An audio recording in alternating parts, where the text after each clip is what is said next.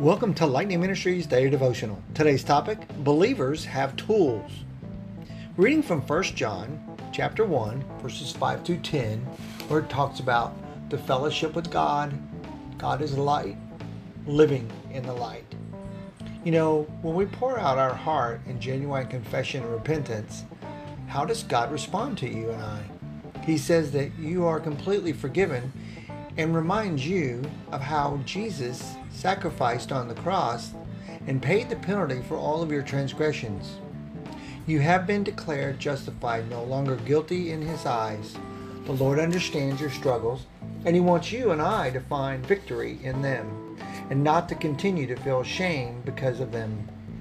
Remember, He is merciful and loving, which is why once you and I confess and repent, you and I are absolutely forgiven.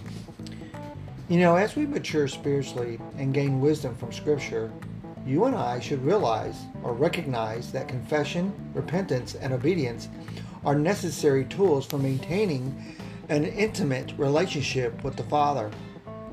When the Holy Spirit convicts you and I of sin, the right response is to quickly confess the wrong to God and turn away from it so we won't continue to grieve our Father in heaven. Now, confession means agreeing with God that our transgressions is wrong and violates his very will.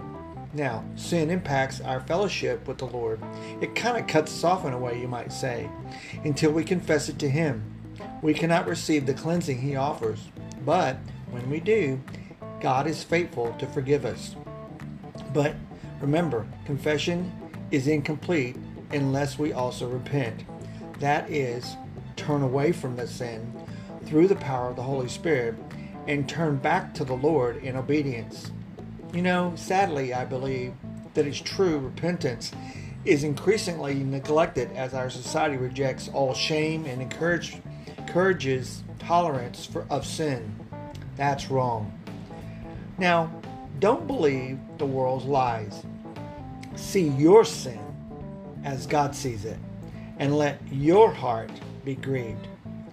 Now, to keep your life pure before Him, use all the tools He's given you confession, repentance, and obedience.